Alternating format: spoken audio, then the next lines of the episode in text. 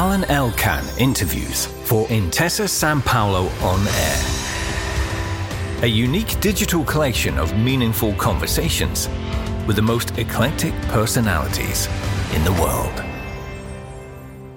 Tristan Hoare, you started opening galleries in 2009 and uh, in the second part of 215 to 16, I don't remember exactly, you opened your gallery. Today it's at 6 Fitzroy Square, London. Mm. I mean, it's a bit of a family story. If I'm not wrong, your father too had a gallery or a space in Fitzroy Square. Yes, correct. My father. Yeah, who was Oliver Hoare? Was Oliver Hoare famous collector? Uh, yeah, and, and interested in many things, and also he started really as an Islamic art dealer. He started the department Christie's, and then opened an independent space. But it's a family story on both levels. The first is that you know I'm the son of an art dealer. And I learned a lot from working with my father and also traveling and listening to his stories and seeing his works of art he never had a gallery space. He was a dealer and his clients would come to him. And at a certain point towards the end of his, his life, he did a series of exhibitions called Every Object Tells a Story. And one of the exhibitions took place in, in Fitzroy Square, not in the building that I'm in, but it was uh, in Fitzroy Square, which is how I discovered that beautiful square and that area of London. And your building is particularly historically interesting, right? I mean, it's fabulous. The square is, it was designed by the Adam brothers, dates to the 1780s. And there were two sides, the side I'm on and perpendicular side, the early ones, and it was finished about 20 years later. But there were also great people who lived and passed through Fitzroy Square, including, you know, the first director of the National Gallery. And we've got Bernard Shaw, George Bernard Shaw, Virginia Woolf, there were the Omega workshops where my father's exhibition took place in that building on the corner.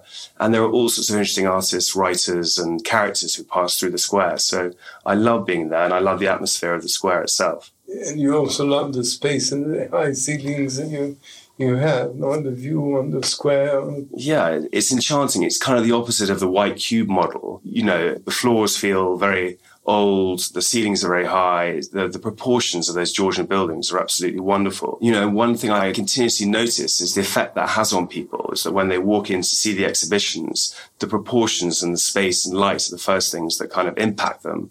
And really they relax and start enjoying the experience as opposed to kind of, I think some of these very modern spaces are quite tough to environments. So when you decided that you would uh, did you study to become a dealer? How did it work I mean, I suppose there's two sides. There's study and there's kind of experience as well. I studied a first A level history of art. It was an early course that started when I was 17 years old at school. I went to history of art at Edinburgh University. Uh, I was lucky enough to get a work experience in museums and different places. And there was a series of sort of medieval exhibitions that took place when I was there. I mean, I was relatively inexperienced and young. I was about 18, but I worked there for three summers in a row. And the stuff I saw really sort of went in without me kind of realizing it and definitely had an influence. I feel like my interest in glass today came a lot from those rooms, the experts talking about things. So, but I studied the old stuff. The curriculum at that time was from Egypt until, you know, 1900 or so. We, we touched on, on Picasso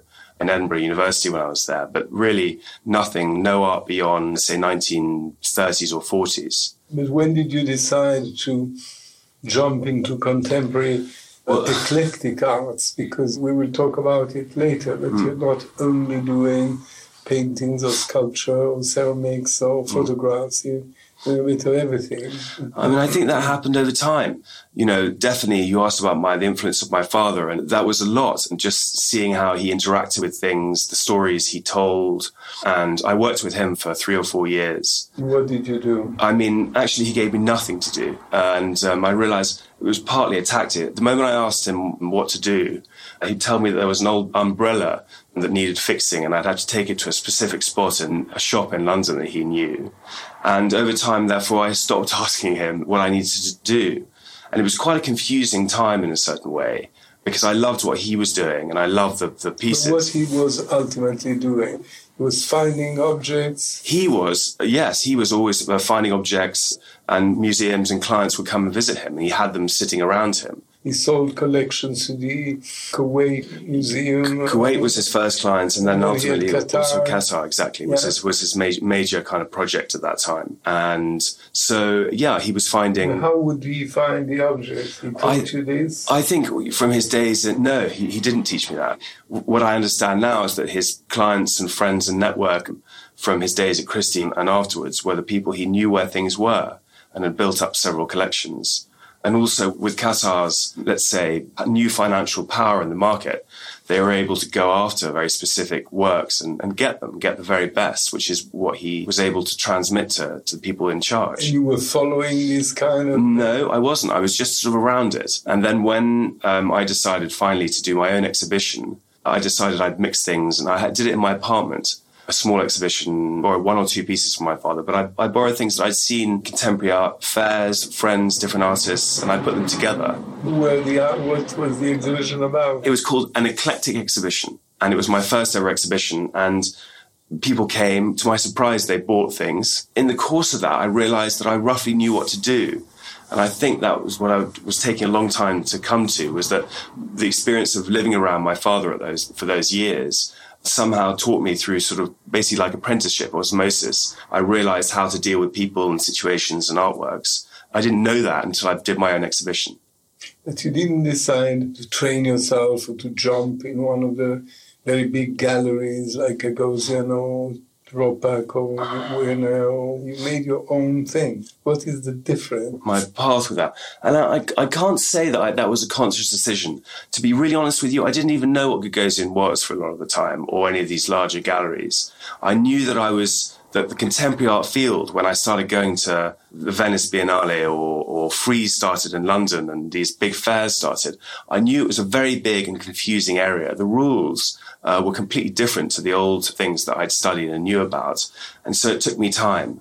And effectively, I actually had a gallery in Notting Hill at the bottom of near Latimer Road for about three or four years dealing in photography. And that's how I started. You started. with photography. I started with photography, yeah. And uh, starting with photography, there is, for instance, in your various collection, I think you started with a small portrait by Malick uh, Sidibe, no? the photographer of Mali. How did you do that? It came out in London, you went to Bali, into Mali. How did it? Well, photography became an area of interest, and it was the last apartment I was in, and when I was I was at Christie's for about three or four years as well, Christie's. which which I sorry I failed to say. And in my time at Christie's, I was in lots of different departments. Old Masters, Impressionism, Contemporary, and also photography I was in. There I came across Malick's work and also the work of uh, Seydou Keita and that whole generation of post-colonial kind of absolutely brilliant African photographers, and I definitely fell in love with them. In fact, Seydou Keita was the first artwork I ever bought independently.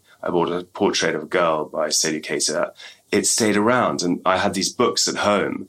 And any time that anyone would come over, they would see these books, and I tell them the story of Malick. And I saw that people really responded incredibly well to him. And I also spotted no one was really doing anything with his work in London. So I got on a plane, went to Mali, met him, and over the course of several trips persuaded him that I was important enough uh, to do an exhibition of his work in London. And through many twists and turns and complicated situations, it happened. And he really was the starting point. We developed a good relationship. I loved working with him, and that's how everything started. And then afterwards, what happened? Well, having Because, kind I mean, we have contemporary artists, many of Italian origin, in a sense, some who have to do with Italy, and then you encounter Japanese porcelain, right? Contemporary porcelain and glass. Exactly. I mean, you can look back and say it's a sort of clear line, but it never is necessarily. After Malick's exhibition finished, I thought I was done because I realized what a tough operation running a gallery is. But everyone Why asked, is it such a tough operation? um, because you have to deal with, you know, you're the, the conductor of a lot of different moving parts. If one of those instruments isn't playing in tune, everything falls out. It's just mu much more uh, going on than meets the eye. I'm sure that's the case with many vocations, but there's a lot to handle. But everyone asked me what the next exhibition was. So I continued in photography for quite a long time, learning really the skills about how to do an exhibition, work with artists, and so on and so forth.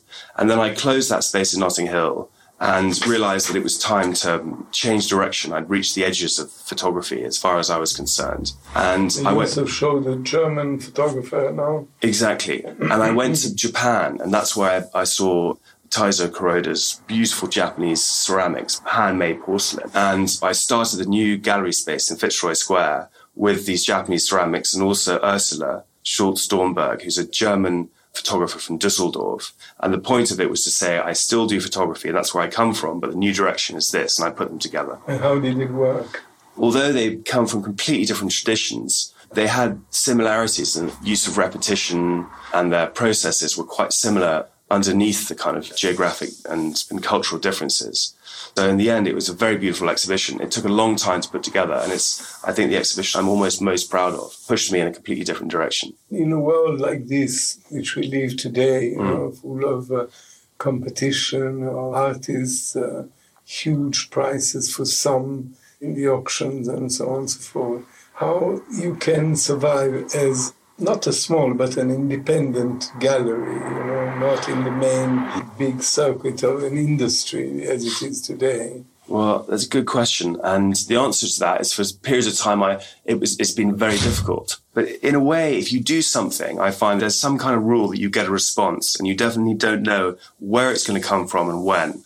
In the case of that first exhibition, very few of the pots sold, which was putting me in a very difficult position. And on about the second last day of the exhibition, a, a collector and an advisor came to see me, and they asked me where I'd got these pieces. And I said that I got them straight from the artist. And the collector told me that he'd been looking for his work for a long time. And um, so I was kind of saved. And I feel that, that if you stick to your guns in a way, that things will kind of happen. And um, I'm not saying I've made a fortune or it's been necessarily easy, but it has found its root and, um, and it's been very satisfying because of that. And what is um, your criteria of choice? I mean, how do you work? I work instinctively. Because one is obviously to run the gallery, but then how do you find the idea, the pieces, the artists? How, how does it work? You always say yes if, if anyone recommends to go and see an artist or, you know, turn up, uh, visit artist studios, investigate where possible. So it was quite kind of slow, but as you build your network and experience, then other people start recommending more artists. Other artists might recommend people to you, books, luck, travel, but it's always with a kind of following a kind of instinct. And I find that certain things will just turn up at certain points which seem right. And who are the artists? There are some artists that you represent, and then you will do shows over and over. They are only by chance, you know, one thing at a time, just for this particular exhibition. Or... Well, things happen in different ways. For example, you know, that exhibition with Kuroda taught me about ceramics, and I found that somehow I could, I developed a bit of an eye to be able to pick up on things, ceramics that I liked. And that led me in a strange way to moon jars. I did an exhibition of Korean moon jars. I found them really interesting. And I went to Korea and found a group of artists who were working in that tradition. And strangely enough, when I went back and read, was reading Kuroda's book, a little while after that exhibition, I realized that he'd written about Joseon period ceramics as one of his influences. These things were all intertwined. I just didn't pick up on that at the time. Another example might be Alessandro Twombly. We did one exhibition with him, but I put a single work of art in a group exhibition about botanical art, artists responding to nature. And by the end of the exhibition, I always feel that the things you expect to like at the beginning, you might do, but other works of art kind of work their way under your skin. And with Alessandro's work on paper he sent, I absolutely loved it and I sold it. And I've made a mental note to try and continue our relationship and, and develop things, which is what happened. And also this beautiful flower. Yeah, Kaori, exactly. She, interestingly, I also discovered through our exhibition of on botanical art. She came to me through a collector. What's the name? Kaori Tatebayashi. She came to me through a collector and I'd met her a year before. And in the briefest of conversations, she came to the gallery and she said to me, oh, I'm working on the following things at the moment, but I've got an idea to work on flowers in the future. The conversation lasted three or four minutes. And when the idea of botanical art came up a year later, that conversation suddenly popped into my head and I went to see her. You know, that's what started, you know, our relationship. Then you like also to put together, right? I remember an exhibition of Kiki Smith and Paolo Colombo, for instance. I love putting How things together. you mix that, for instance? I love putting things together. You know, it starts with the artist, also whether they're friends or, and they have a relationship or not. And then I found that particularly I like putting objects and paintings or two dimensional works together. I find that the space lends itself to that, and therefore you look at the objects and then the works on the wall, you know, together, and you'll immediately see connection. Another sort of a narrative will develop, and I find that very interesting. Sometimes you go to fairs. Recently, you went to Frieze with Pierre Le-Tan. You know, you dedicate mm. completely mm. your stand like an exhibition of Pierre Le-Tan the French illustrator. Mm. Why did you decide that? Because others booths they have lots of different things or they show. Well, because it's partly practical. Is also a big statement, you know, for a private gallery, right? Because you have all these big companies there. I mean, it's true, all selling. I mean, not all of them, but there tends to be a same group of artists that lots of these galleries focus on, which is understandable. Also, lots of them have long relationships with these artists as well. But as I'm not necessarily involved with that, I have to look it, I have to be practical. And Pierre is also an artist that I respect enormously. I did an exhibition with him just before he died in 2018. And I loved working with him and I want to try and sort of promote him further to a different audience. So it was a great pleasure. I worked with the family. We came up with a plan and I was very happy with the way it looked and also, you know, with the response we got, which was fantastic. We had people on the booth all the time, lots of fun, interesting conversations, and we sold. So in the end, it worked. But nowadays, and probably it was the same mm. ever, you know, mm. it depends. You know, there's a class of people, mm. right? They have to have a Fontana painting, they have to have a, a Boetti painting, they have to have a Basquiat, they have, you know, all this kind, they all have the same thing. It's like a fashion, right? And they reach huge prices and so on and so forth. And instead, for instance, the old masters are not reaching prices. And I read articles about the fact that this kind of rich collectors they like very very expensive things if a painting is not so expensive they don't think it's good. The question is this. It is a risk to come i don't know to see an artist and decide that this not very well known person hmm. deserves a show right? Because it's not only pleasure, it's also business. Because Absolutely. after all, you are a dealer. How does it work? Because the others are, you know, it's mm. easy. Not easy, but I mean, there's money. Either they invent the taste for mm. someone because they all decide that this is the thing. You know, mm. it's a completely different world. I mean, we all mm. gather in the same places, the same fairs, the same Gstaad and London and New York and mm. whatever, and and they all have more or less the same thing. I mean you remind me of the um, of the old Stella Artois advert when I was growing up in England, which was um, the the tagline was reassuringly expensive, and there is definitely a lot to be said for a you know these huge prices that people respect well they respect the, the, the money that goes into it and therefore respect the artists as well. But lots of those artists are great artists. Many of those artists are great artists and i have no issue with that. I think that the part of the thing is confidence you need confidence to go and start investigating the old masters field. It's rife with troubles and uh, attributions uh, issues. You've got to know about the stories, biblical, historical, mythological. It requires, I think, probably more of an effort to get to know that field. And I think it's a lot to do with confidence. I'd say that therefore, in my position, because I've grown up uh, with nice things, had the luck to grow up with nice things around me, and I've also studied things, I have my own confidence to say, I think this is good. And that's really what I'm trying to do at the gallery. How does it work financially? Definitely, as I said, we discussed before, it's, it's sometimes challenging. But I think the, the model that all these things are based on is a gallery which builds up reputations of artists and people believe in, return to and pay attention to.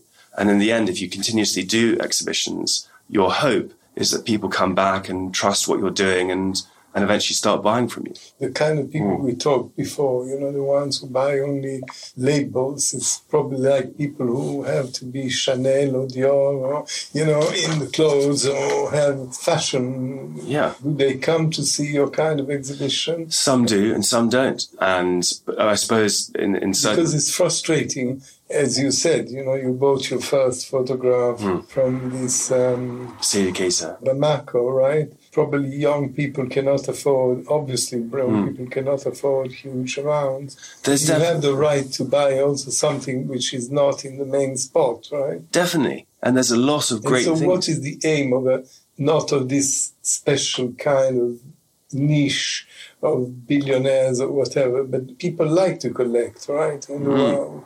So how does it function? What kind of relationship you have with your client, with your with your customers or with your collectors? I think it's the same as any gallery. You know, someone can collect Fontana to a very high level. They can know all about his early works, his ceramics, his early and later canvases, and so on and so forth. The thing is, is, is what you're looking for, like any field, is people who are genuinely interested. And um, I do have clients who return to me pay attention to my program will come and ask questions about the different artists we're showing and that I can eventually know that if I'm doing an exhibition that because they bought certain things that they would be interested in a new artist I'm showing and so on and so forth. So I feel that even though it's not within the this area you're describing of basically brands as these new big artists have become, there's still a lot of room for people to, to collect. It's, there's probably more room because there's more material available and more affordable price range. And now there's a big shift. Now you probably notice it. I mean, you are a pioneer with Bamako, mm. but there is a great interest today in other ethnics. The German, American, Italian, whatever, French mm. artists mm. are challenged nowadays by the Koreans, the Chinese, the Japanese, and so on and so forth, or the mm. African artists, uh, mm. or the South American. You know, I mean, there's a lot of uh, opening. Huge opening. And there is no movement. Mm. I mean, there's no impressionist, uh, cubist, uh, expressionist, uh, some modernism. I mean, there's not that kind of thing today. You know, it's very open. It's very open. You're, you're right. And in some ways, the kind of internet and the, the availability of images and information has helped that enormously. In another way, it seems to have reduced people's interest in collecting to these same brand. These two channels seem to go opposite directions at the same time. I'd say that overall it's very positive and particularly an interest in African art uh, that's going on at the moment. And yes, Chinese, Korean. I so you are in the middle of it. I love it. Yeah. So what do you do at the moment? What do I? What am I looking at at the moment?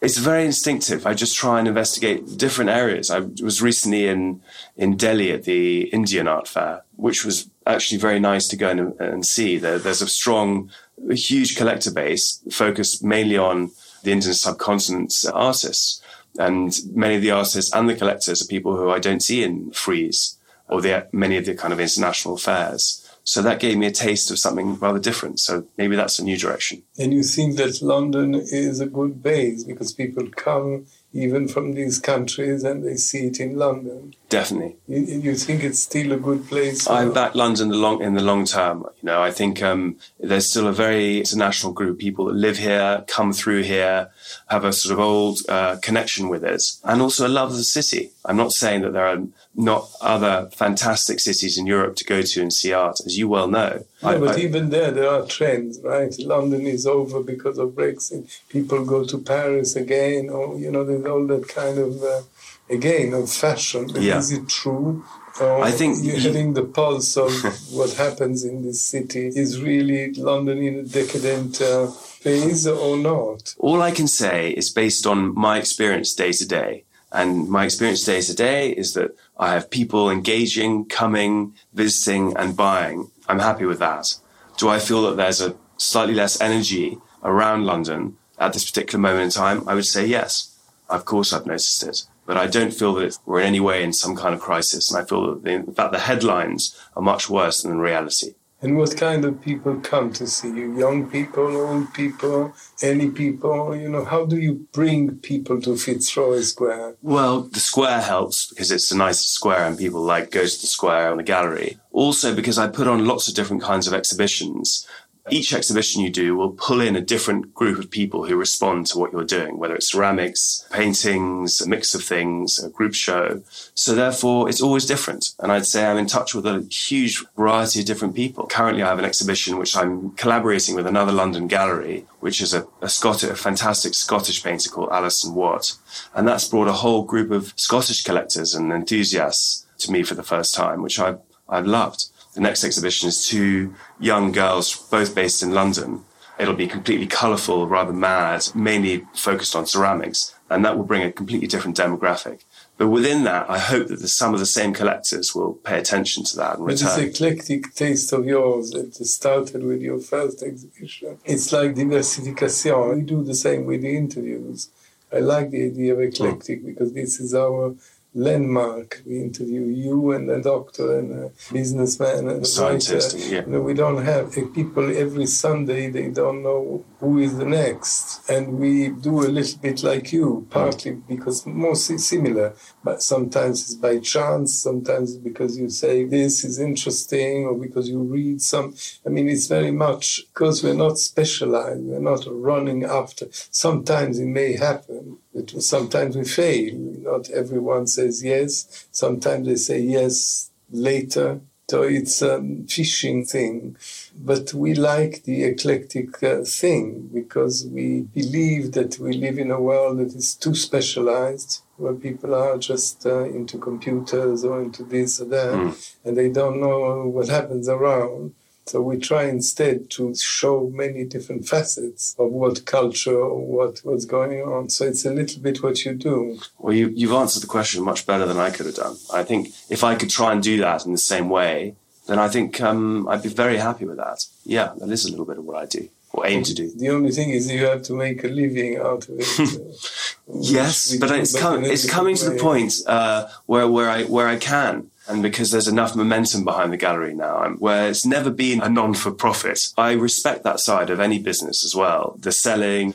Because the transaction of spending of money focuses people. It's all very well someone saying, "Oh, I love this and that," but if they're willing to buy it, it's a completely different uh, interaction. How do, how do you decide for a new artist or Mm-hmm. someone who you pick up somewhere? You know, what is the price? I How mean, is how is this most of part my- of the job? Because the very famous one, they Mm. have auctions, and they, so more or less we know or they know how much they can get. But how do you decide uh, that you discover a new person and, and you say this is the market? It's relatively straightforward. If it's a very young artist, you, you have to start on the low side. And it has to make sense for both the artist and also the gallery. And your idea is there's obviously just the inherent materials. Has it cost the artist a lot to produce it and also the time involved? And both of you need to make up profit. The idea is that you can build that and, and increase the prices. There's a funny thing that happens as well that if you ask a certain amount, then people they will come and they will buy. If you move it beyond a certain point, then suddenly you realize that your sales won't happen. It just it's too high and people instinctively won't engage with that. And therefore you know you've got it wrong and you need to bring your prices. They're not correct. But it doesn't work like food with inflation, uh, or it does. No, sadly not. It's not based on Many people, you know, in the past, old generation, some used to buy paintings just because they liked them. Hmm. I don't believe that a man like Bill Paley, the head of CBS, when he was young, went to Paris and bought the Picassos or the, you know, he thought there will be millions or whatever. I think he liked them. He was a student and he bought, right? Then they become what they become. So how many people you think buy art because they love art and how many they just buy art because it's a commodity? Well, that's the big question now, and also the big problem. You know, many people say to me, they ask often, if I invest in this artist, I usually answer, you can't invest in this artist, you can just buy a work. I'm not selling on the basis of people making money in the future. There is a distinct possibility with certain group of my artists that that will happen, but that's not what's offered to start with. So therefore, I don't often get into that conversation. And I do come across quite a few people who buy for the love of it. The trouble will come at a certain point is that the price range that I'm selling at is from several thousand up to about fifty thousand pounds.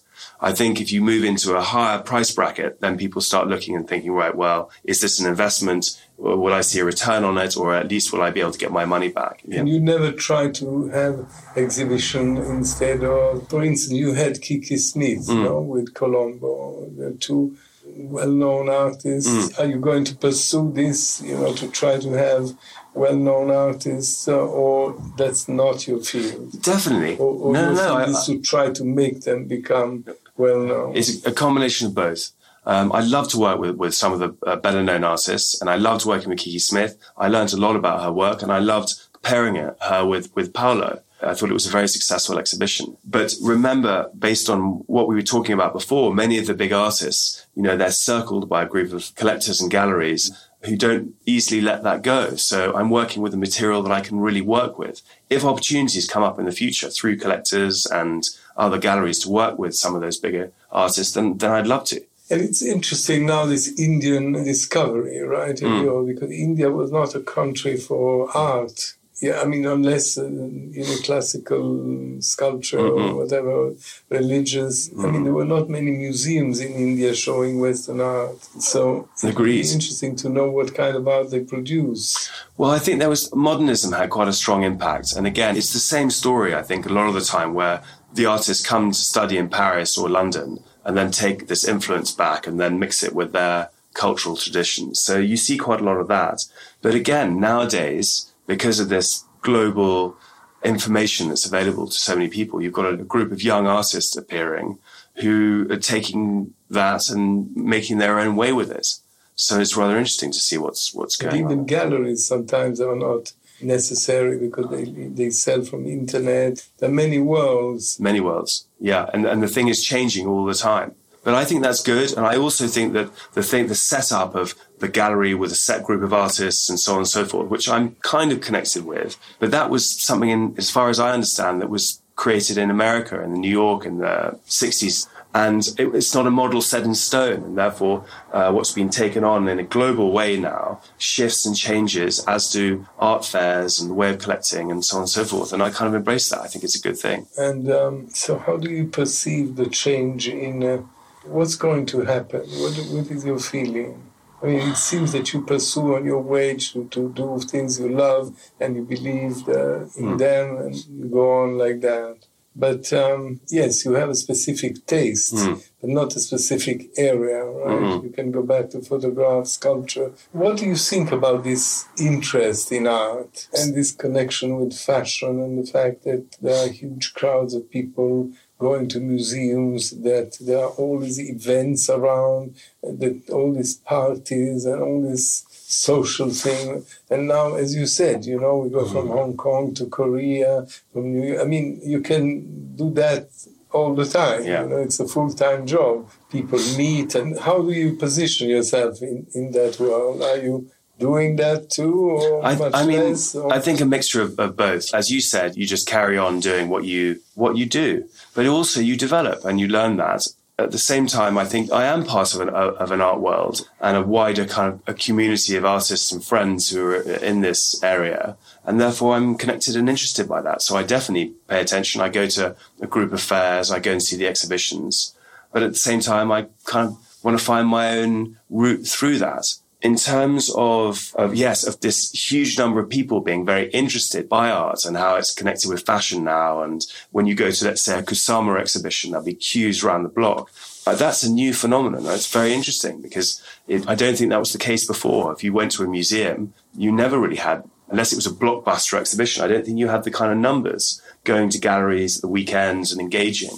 And I think that's probably very good. As long as what they're seeing has a certain nutritional content level to it. What um, is the most difficult part of the job, the clients or the art? Both. and what is the difference? How much time do you work? I mean, I suppose the answer to that is that is that the art, if you get the right artist, the clients will come. So I think the first and foremost has to be the my relationship and choice of artists. There are many people who propose you know, I mean, artists that you know and mm. they would love to make an exhibition with you, and you say no? uh, yes, I'm happily in that position. You just duck and dive a bit. If you're not so keen on it, then you your program is full for for several years. You know, there's no other. You can't take everything on. No, but you must have also, you know, a special taste. I mean, look at the Italians you choose. Mm-mm. You know, from Tristano Robilant, this other mm. one, Twombly. He's not Italian, but Mm-mm. he is a bit Italian. And then you have uh, Orsina Sforza, so yeah. another Italian, Mm-mm. and so on and so forth. Why? It's... Why you picked into that? I mean, Japan, I understand. Mm. After all, Japan, Korea is take it well. What I say, it's a modern version of your father's training, right? In a way, absolutely. You go on mm. because you have a culture mm. of the past, and then you can understand passages. And what is bringing you to this Italian eclectic also uh, group of things? If I'm honest, I try not to dissect it too closely because I just sort of let it happen. But there's an element of luck. In Tristano's case, for example, someone came to me and said, look, I'd like to propose an idea of doing an exhibition with him. You learn amazing amount about the artist. And when you do an exhibition, it's a full commitment. And at the end of that, if your relationship is good with the artist and you've had an interesting time, then that continues itself. And it happened to you to really fall in love? Definitely. Definitely. How does it come? Tell me a story. well, I mean, I'd say with Kaori's flowers, she mentioned that she was going to make start making flowers a year before. I went to her studio and I saw what she was starting to make. There were a few things laid out on a table, and it wasn't necessarily at that stage at all. We chose a one work that would be in the exhibition. When we were setting up the exhibition a few weeks later, she started putting it up, and I walked into the room and it was kind of love at first sight. I couldn't believe how beautiful it looked up on the wall, the quality, the way it moved uh, like a flower would. And that moment, I kind of picked up on what she was and what she was capable of doing. And I knew that I wanted to work more closely with her and do a solo exhibition. And then you will keep on working with Correct. her. And what a major concern of an artist is box office. So a documentary yesterday on a Noel Coward, Mm. and a wonderful documentary. And they say to him, you know, what is the thing that an author uh, Most fears. you know, looking for the most? And and he answers the box office. an artist that stays with the gallery. Ah, You yes. understand what I mean? Yeah, I mean, absolutely. the sale force is very important. The sales force is, is very important. And if you look around, what I do understand is that many of the, of the galleries are actually funded by a few of the very successful artists. They're able, that makes it possible to pay for a, a much wider range of activities. So it's very important that. And I don't think any of the major, even the very biggest galleries would be around today if they hadn't picked up on a few of these big artists that allow them the financial freedom to continue and develop. It's very important to have a few of those And artists. as you are in London, most of our clients are British, or you have Very international. uh, international. Yeah, very international. And the word of mouth is important. Word of mouth is very important. Yes, word of mouth, but more today, things like Instagram and uh, social media also become very important. Because so, sometimes all these galleries, I don't know yours, have a huge amount of overheads. You know, I mean, they do parties, cocktails, and whatever. You No, know, it's, the, the risk is constantly there. You're never far away from your bank asking some questions. So the overheads are very high, and people don't necessarily take that into account. It's a constant pressure, an area of the, the business I, I really don't enjoy so much, I have to, I have to say. Mm. sadly, your father passed away. Mm. was he able to see your success, your first success? Yeah, he was. He saw he saw it at a certain phase, but he was always someone who encouraged a lot to develop it. There are certain times I've got to be honest where I tried to get out and develop and change direction. I wanted to be a landscape gardener, just anything. Once I realized how difficult it was going to be to run a gallery, but he kind of insisted and definitely encouraged in the background. So I have a lot, lot to thank him for. And now that sadly he is not more, what do you have after all? Some in mind? What of him? Of his things? Well, his Was way. he difficult as a father? Yes and no. I think definitely he was a, a strong character, but and also art dealers and their children, I, I've noticed is not a not often an easy relationship. But he gave me the space and encouraged me to develop my own area, and I'm very sort of grateful for that. It's not also easy because there are competitions. yeah, yeah, yeah. Right? I made a woman in New York many, many years ago.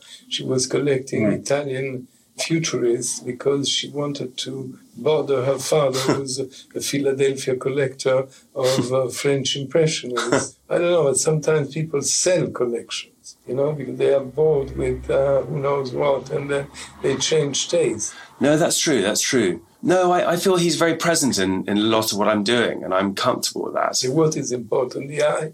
The eye is very important, and imagination and, and being inquisitive.